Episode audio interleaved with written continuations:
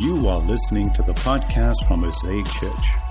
Stay tuned after it for more info about how to get and stay connected with our church family.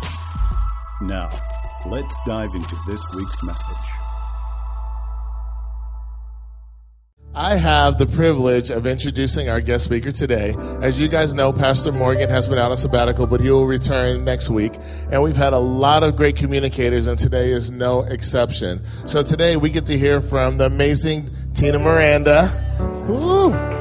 Now, if you guys don't know, Tina is one of our deacons here, and she also was the interim pastor of children's ministry before I stepped into this role. Without her, I would not be here now, and I still would not be able to do the things that I do now without her. She is an amazing part of our M Kids team.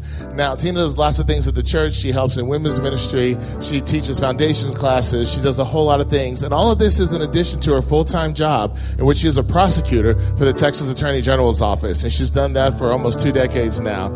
And she does this with her family, uh, her husband Emmanuel, and then her son Ethan and her daughter Emmy. And they've all been a part of this church for almost 14 years now. And so, in addition, she also, I almost forgot, teaches at St. Edward's University. So she has a whole lot under her plate. We love her back in M Kids. We've given her the unofficial title of Pastor Emeritus because she's never going to leave us. She can never leave M Kids. She's always going to be Pastor Tina back there. So I'm really excited. If you guys can just give her a huge hand clap as I welcome Deacon Tina Miranda.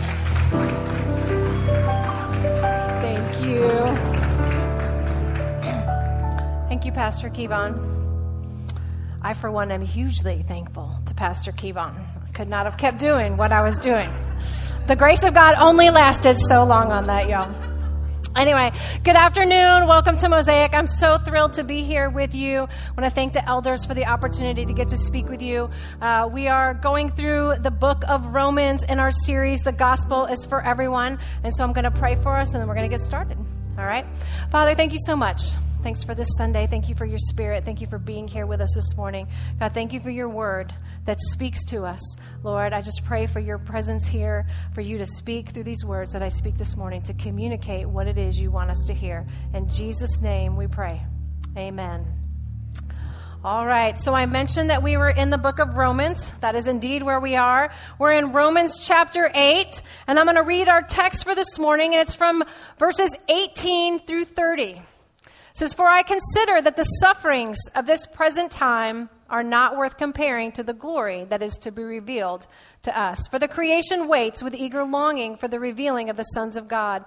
For the creation was subjected to futility, not willingly, but because of him who subjected it in hope, that the creation itself will be set free from its bondage to corruption and obtain the freedom of the glory of the children of God. For we know that the whole creation has been groaning together in the pains of childbirth until now. And not only creation, but we ourselves, who have the first fruits of the Spirit, groaning inwardly as we wait eagerly for adoption as sons, the redemption of our bodies. For in this hope we are saved. Now, hope that is seen is not hope.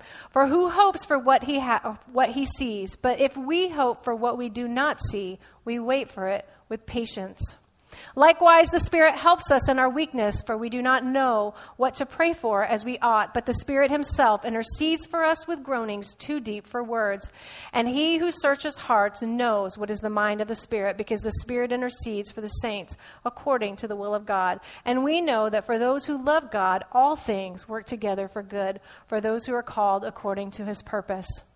For those whom he foreknew, he also predestined to be conformed to the image of his Son, in order that he might be the firstborn among many brothers. And those whom he predestined, he also called.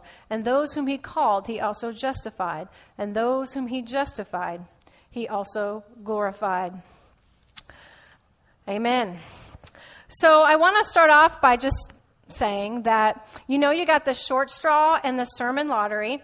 Uh, when the passage that you were assigned is sort of riddled with words like suffering futility decay corruption i don't know bondage there's got to be more. And, and not only that but everyone and everything including inanimate objects are groaning. Amen? All right but that's okay. We're going to go with it. All right and i know that probably none of you woke up this morning and was like, hey, let's go hear a sermon on suffering. That sounds like a fantastic idea. Well, good. I'm glad you're here because you're going to get to hear one. All right. So suffering is absolutely no one's favorite topic, but it is nevertheless an important one. And I want to consider what one theologian said about the topic. And he said, the fact of suffering undoubtedly constitutes the single greatest challenge to the Christian faith and has been in every generation. Its distribution and degree appear to be entirely random and therefore unfair. Sensitive spirits ask if it is possible to be reconciled with God's justice and love. So, while it is no one's favorite topic, it is an important one, and it's important because the reality is that every single person in here at some point in their life is going to suffer. Most of us have already experienced suffering. And suffering is a reality that even seasoned, crusty Christians can have difficulty navigating, right? We feel like our faith is strong, or maybe you feel like your faith is strong, and something happens and it can be really difficult to get through that. And suffering, the reality of it is also something that if you're new to the faith or if you're exploring faith and looking to come to faith, can be almost impossible to overcome. And Paul didn't shy away from it, and neither are we. And suffering is something that, by way of my job, unfortunately, that I have seen a little too close. Now, Pastor Kevon mentioned that I'm a prosecutor, have been for over 16, 17 years. And every Almost every case that I have ever done in my entire career, um, my assignment are capital murder cases. Now, capital murder is by legal definition the worst of the worst. So it's not just murder, it's murder plus. And so every day I go to work, and every day these are the cases that I work on. And I see some of the most atrocious things that you can possibly even imagine right? I tell people, I'm like, look, TV, books, they all have limits to their imagination, but unfortunately, humanity doesn't. And you cannot imagine the atrocities that one human being will perpetrate on another. All right? And it's not just the victims that suffer, but their friends and their family that survive. They have to go through grief, frustration, anger, and it can last for years as they go through the appellate process. And listen, as unsympathetic as you may find the perpetrator of this, one of the most tragic things I think that I had observations that I've made in the 20 years or almost 20 years that I've worked at this job is that suffering is on both sides of the aisle, as we call it. Even the defendant himself suffers, not just as a result, right, of the crime that he committed, but one of the things that I've realized is that these crimes are often not committed in a vacuum. These people who are perpetrating these un- unbelievably horrendous things have themselves been victims of suffering for years. Right? They have been raised in poverty in extreme abuse and neglect, generations upon generations of drug and alcohol abuse. And that is not even to say what happens to their family as a result of this. Everywhere I turn in the job that I work, I see suffering. And you know what? I'm just one person doing one job, seeing one kind of suffering. There's suffering all over this globe that makes what I see, right, seem insignificant. There are war torn, ravaged countries, right? There are women being abducted and sold into slavery, to sexual slavery, forced into labor. There's natural disasters, there's sickness, there's disease, there's systematic oppression of people based on their skin color.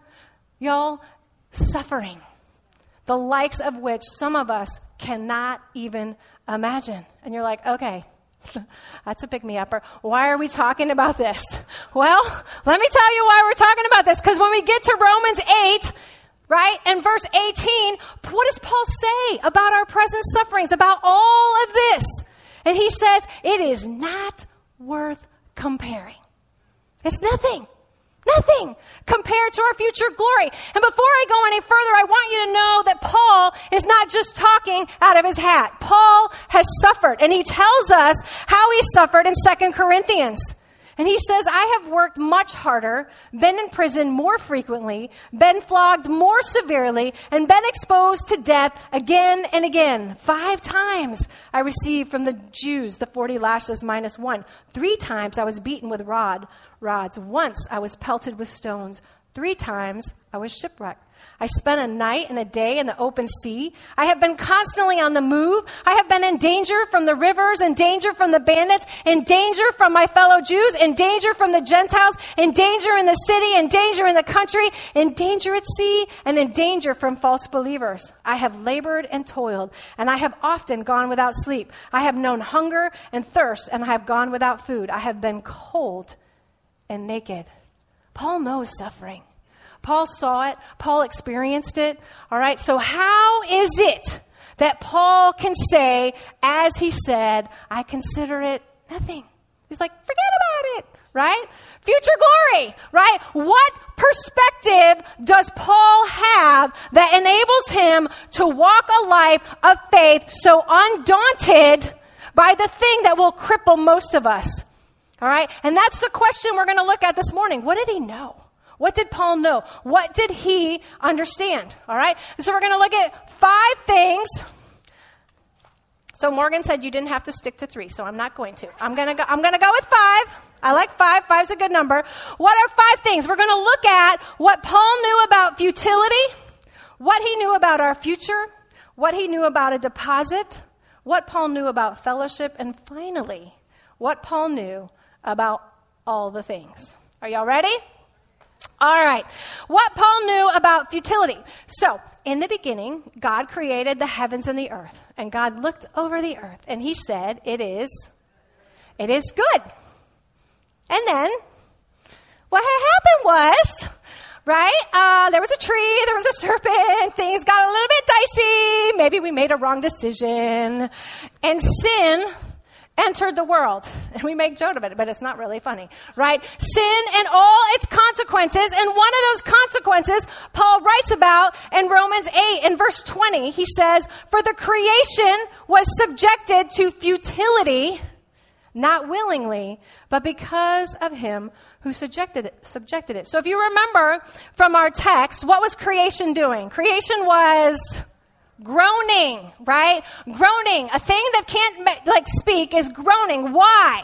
Because it knew, creation knew that this is not how it was supposed to be. This is not how God designed creation to work. And Paul knew about futility. So let's look really quickly at that word. We're going to look at the Greek word for futility that I'm going to put on the screen. And I'm going to tell y'all what I told the other services. I am not going to pretend a scholarship that I do not have, which means I am going to make absolutely zero attempt to try to pronounce this word. So I'm just going to put it up there. Y'all are going to look at it. You're going to form it in your mind, think how you think it sounds, and then I'm going to talk to you about what it means. All right? And what that word means there for futility is vanity or emptiness. All right? And in fact, some translations actually use the word vanity when it speaks of what creation was subjected to. All right? And when you look at the word vanity in the Bible and you look at this word futility, it talks about something that is appearing as if it is being useful, but in reality, it's not at all. All right? It is something that is insubstantial, flimsy, passing like a puff of smoke or a breath of, you know, on a cold day. We don't really know a whole lot about that here in Texas. Um, but you can see your breath and then it's gone. It's not there. So, what Paul is communicating here is that while nature may appear to be functioning as it was designed or God intended, that's not the reality. The reality is it has been subjected to futility and it is not working like it was meant to work. All right? One of the, the theologian that we quoted earlier, I love what he says about suffering and about uh, what it is, and he calls it an alien intrusion into God's world. And that's what Paul knew about suffering. He knew that what creation had been subjected to, what we were experiencing as a result of man's fall, was not what God originally designed or intended it to be. Now, how does that help us get the perspective that Paul had? Well, because Paul knew that because the suffering was not what God designed and intended it to be, it was not eternal. Let's look over at Second Corinthians chapter 4 where it says, Therefore, we do not lose heart. Though outwardly we are wasting away, yet inwardly we are being renewed day by day. For our light and momentary troubles Think about that. Our light and momentary troubles are achieving for us an eternal glory that far outweighs them all. So we fix our eyes not on what is seen, but what is unseen. Because what is seen is temporary, but what is unseen is eternal. What's he saying here? He's like, the circumstances that you see in front of you, those aren't forever. Those are temporary. Those are not eternal. Paul knew that there was an eternal glory that would far outweigh them all. Now, here's where normally you get the gospel at the end of the message, but you're going to get it right up front today. It's going to be our jumping off point, our starting point. And so, what Paul knew is that God had a plan, He had an internal plan, and what was happening in the world and the sin and the suffering, that was not His plan. Right? We made a choice. Humanity messed it up, but God sent His Son Jesus to make the choice that we didn't make, to make the choice that we, for whatever reason, couldn't seem to make. So he lived the life that we should have lived, and then he died the death that we should have died. And in order to do that, and, and by doing that, what he did was he gave us, right? He died for our eternal life. And this is going to lead me up into our second one, which is what Paul knew about our future. So, I have a confession to make. So, remember earlier when I was like, oh, the suffering and the, you know, corruption and, you know, the passage and woe to me, I have to preach on this. Well, here's the thing. So that was just me kind of being a little dramatic, all right? Because this passage really isn't about suffering, all right? Really, if you look at what Paul emphasizes over and over and over again, you're going to see through repetition. So we're going to start in verse 19. I want you guys to look for it. It says, For creation waits with eager longing for the revealing of the sons of God. In verse 21, in hope that the creation itself will be set free from bondage to corruption and obtain the freedom of the glory of the children of God. And not only creation, verse 23, but we ourselves who have the first fruits of the Spirit grown inwardly as we wait eagerly for adoption as sons, the redemption of our body. And then finally, if you look over at verse 29, for those whom he foreknew, he also predestined to be conformed to the image of his Son, in order that he might be the firstborn among many brothers. Do y'all see that? You see what Paul's really talking about? What he's talking about is our eternal glory. That glory that far outweighs them all. That glory that God sent his son to die in our stead to give us our adoption as sons. A glory that was not temporary, a glory that was permanent. And when we say adoption as sons, I want to talk about that really quickly. I do not have time this morning to really dig into what I think is just the most amazing and phenomenal thing. In fact, Paul just calls it incomparable. So I can't possibly do it justice here this morning. But when we say adoption as sons, I want to talk about what Paul was referring to there. You see, in the ancient Jewish culture, there wasn't really a provision for adoption. He was referring to how it was done in the Roman world. And in the Roman world, adoption had huge significance. All right? Because natural parents could actually disown their children for a variety of reasons, right? They could actually disown their natural born children. But when a parent chose to adopt a child, that relationship was irrevocable right? It could not be undone. And that child got a new identity. And whatever was in that child's past got left behind. And he was brought into a new identity, into a new family. And he was given a new purpose. And he was made an heir. And you know that inheritance that that child got, unlike it works here, where we sort of wait for death before we get the inheritance, that inheritance was almost was a part of life. They became joint heirs there was joint ownership in life and that inheritance. And that is what Paul is talking about when he says your eternal glory. Now, I want you to think about what that means for us. Now, many of us in this room, we're privileged in the, the time and the era and the country and the season, wherever it is, and we won't know a lot about some of the suffering that we talked about. But let me tell you what we do struggle with, right? We do struggle to find our place we do struggle to find our purpose. Do I belong? Am I loved? Am I enough? Will I be accepted? And Jesus is saying, This is your eternal glory. This is who you are. And you're like, Well, isn't that what we get when we, we accept Christ? Yes, right? But what Paul is saying here is this in the, in the future, it's going to be revealed fully and completely. Now, to illustrate that, I want you to think about if you've ever known someone, some of us have, but you know this person that has that, that you just know they're awesome whatever it is, whatever talent or amazing thing that they have. And, and people don't really get to see it. And then one day, whether it's a talent show or whether it's something else, but that thing and that person is on full display and everyone was like, oh my gosh. They're so amazing. That's so fantastic. And you're like, yeah, I know. It's been in them the whole time. You just didn't see it. And that's what God is saying to you. This sonship thing, this daughtership thing, it's been in you the whole time. And for eternity, it's going to be revealed in its fullness. And you know what? Then our bodies get to catch up too right? We ought to say amen to that, right?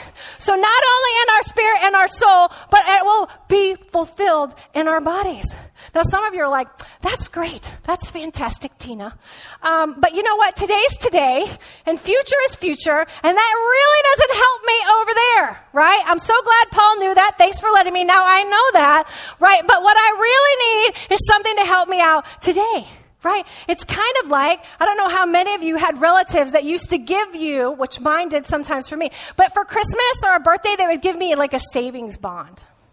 Like I'm like a six year old kid, and they're like, here's like a savings bond. And I'm like, good, what can I do with it? And they're like, well, nothing right now just have to wait. And like in, you know, 450 years, you can cash it in. You know, I mean, I was six. I'm like, just give me $5. Like, that's all I want. And you know what, y'all? Sometimes it, it feels like that. It's like this, I, it's lovely. Thank you for telling me about my inheritance, my future glory, and all the things.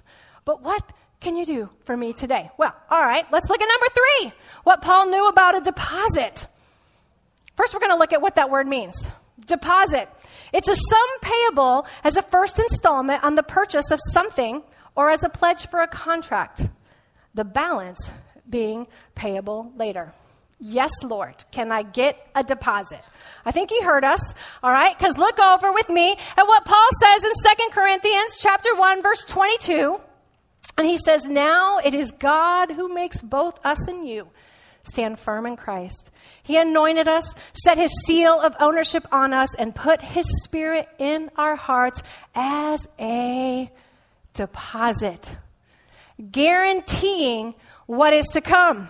He said it a second time in Ephesians chapter 1, verse 13, and he said, When you believed, you were marked in him with a seal, the promised Holy Spirit, who is a deposit, guaranteeing our inheritance until the redemption of those who are God's possession to the praise of his glory. See, what Paul knew was that not only do we have this eternal glory awaiting for us, but that today, right now, for those of us who are adopted into his family, God gave us something of himself. In fact, he didn't just give us something of himself, he gave us himself and he came to dwell. He put himself inside of us. He put a spirit of sonship inside of us so that when we are going through it and we don't really know what to do or where to turn, you know what? His Holy Spirit is right there saying, You are my child. You are loved. You are blessed. You are chosen right? You are not forsaken. You have not been forgotten. You have been picked. I picked you. You know what? And you can't unpick me right? I've chosen you. You can't blow this because my son died to secure this for you. God put himself in us. All right. And if you look over at Romans 8, 26 through 28, he talks more about this when he says, the Spirit helps us in our weakness. For we do not know what to pray for as we ought, but the Spirit himself intercedes for us with groanings too deep for words. And he who searches hearts knows what is in the mind of the Spirit because the Spirit intercedes for the saints according to the will of God. What's Paul saying here? Paul's saying, you know what? If you're ever at that place where you just don't know, anybody been there? I don't know. I, I, I, don't know. I don't know where I am. I don't know where I'm going. I don't know what God's doing. I can't understand this. I don't even know what to say. I don't know what to ask for. And you know what? When you get there, God's saying the Spirit is right there. He's interceding. He's standing in the gap for you, right? Listen, y'all. Yes, we're going to have suffering. I feel like at this point, I, sh- I, should be good. I should just sit down because what do we, we already know. We know that it's not forever. It's not temporary. We've got an eternal glory. And not only do we have an eternal glory, but we've got a deposit on it. God is saying, right now, I'm going to bring this with you. And that right there should be enough to change our perspective and to see what Paul said and be like, it's nothing. But I got two more points, so I'm going to keep going. Okay? All right. So we got two more. All right, what Paul knew about fellowship. Fellowship is a good old fashioned Christian word. Fellowship, right? What do we mean by fellowship? Well, fellowship is sharing. It's friendly association, especially with people, all right, who share one's interest. Or it's a group of people meeting to pursue a shared interest or aim. So, you want to talk about things that we know. All right, here's what I know. I know that I know that I know that I know that people at Mosaic love to fellowship. You want to know how I know? I've been to a lot of Mosaic events, and at those events, people fellowship. And then when the event is over, you know what they do? They fellowship. And they stand around, they talk. And then at some point, the people who put on the event are like trying to clean up or whatever, and they start turning the lights on. So then when the people do, well, they'll move to the hall, and there'll be more fellowship. And then when the, the, the, building starts getting locked, then they go out to their cars and they stand in the parking lot and they fellowship some more. Why? All right? We like each other. We share an interest. So what does Paul tell us about suffering and about fellowship? All right? Let's look at Romans 8, verses 16 through 17. He said, The Spirit Himself bears witness with our spirit that we are children of God. So far, so good. And if children, then heirs, heirs of God and fellow heirs with Christ. Yes, Jesus. Provided we suffer with Him in order that we may be glorified with Him. He says something similar over in Philippians chapter 3. That I may know, and this is Paul speaking, that I may know him and the power of his resurrection and may share, or in other versions it says fellowship his, in his sufferings, becoming like him in his death, that by any means possible I may attain the resurrection from the dead. See, what Paul knew about suffering was this Suffering was fellowship. Suffering was sharing in what Jesus, our Savior, had done for us. If you look at the cross, that symbol of Christianity, the thing that represents our faith, what is that? What does that represent? That's suffering, y'all. The cross was suffering, and Paul knew, right? That the cross and what Jesus suffered and fellowshipping in that produced something inside of us, right? He's like, I want the glory, right? I want to share in his glory, but to share in his glory, I have got to fellowship and sharing in the suffering. All right, when you suffer, it produces, and y'all, we could spend a long time here, but it produces things like patient endurance, mature holiness, sacrificial service. Look at the book of James where it says, But because you know that the testing of your faith produces perseverance, perseverance finishes its work so that you may be mature and complete lacking and nothing. And in Romans 5, he says something similar. He says, But we also glory in our suffering because we know that suffering produces perseverance, perseverance, character, and character, hope. What is Paul telling us, right? The two things, suffering and glory, go together. Philippians 2 is my favorite scripture in the whole entire Bible, and it talks about how our attitude should be the same as that of Christ Jesus, who, being in very nature God, did not consider equality with God something to be grasped, but made himself nothing, taking the very nature of a servant and being made in human likeness and being found in appearance as a man. He humbled himself to death, even death on the cross. But the verse doesn't stop there because it says, Therefore, Therefore, God exalted him, right, to the place, and he gave him the name that is above every other name, that at the name of Jesus, every knee would bow and every tongue confess to the glory of God the Father. Suffering and glory go together. And they produce something in us, and this is going to bring me to my fifth and my final point. What Paul knew about all the things. All the things. All right? This is Romans 8 28. It's a verse many of us know and are familiar with, and it says, And we know that for those who love God, all things work together for good, for those who are called according to his purpose. For those whom he foreknew, he also predestined to be conformed to the image of his Son, in order that he might be the firstborn among many brothers. All right? All things. Say all things All things work together for good. Good is good.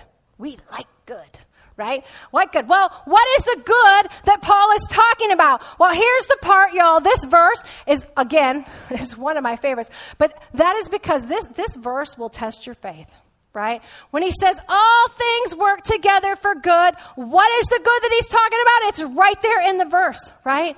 For you to be conformed to the image of his son in order that he might be the firstborn of many brothers. Here's what Paul knew Paul knew that God wastes nothing.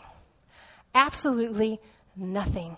God would take all things. Y'all, hear me out.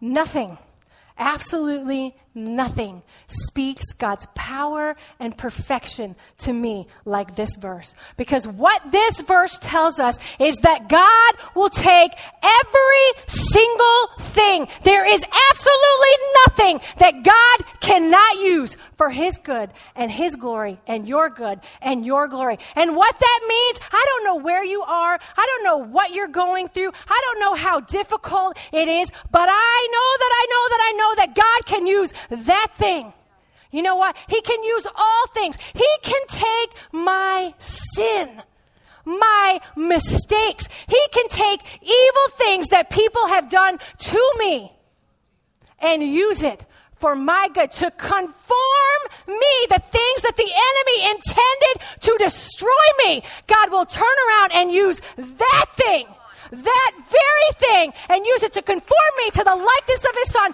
to turn me into his daughter. And y'all, nothing, nothing speaks God's power and perfection more than that. And Paul knew that. Paul knew that suffering produced that. God wastes nothing. That thing that has no purpose, that thing that is empty, right? That is what God is going to use. And listen, my prayer for us today is that you would see this. If someone comes to you and tells you that the gospel is about accepting Jesus and praying to Him and having faith and it will make all your life better, that is not the gospel. You know why? That is not a gospel for everyone.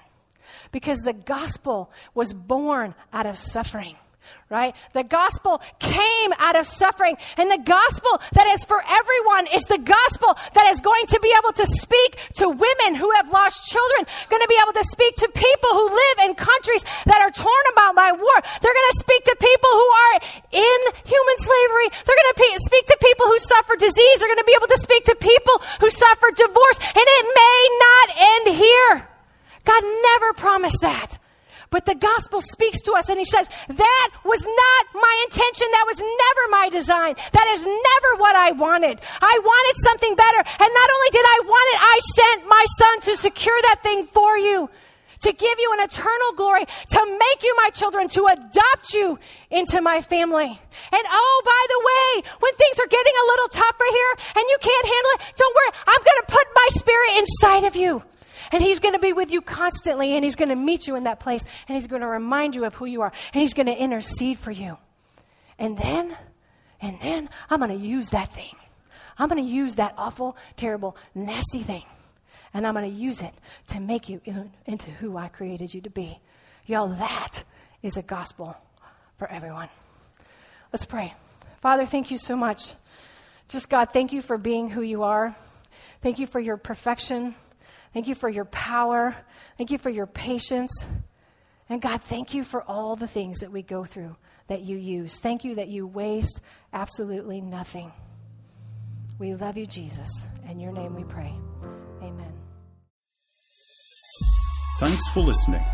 For more info about how to get and stay connected to Mosaic Church, please visit us online at www.mosaicchurchaustin.com or download our app from your app store.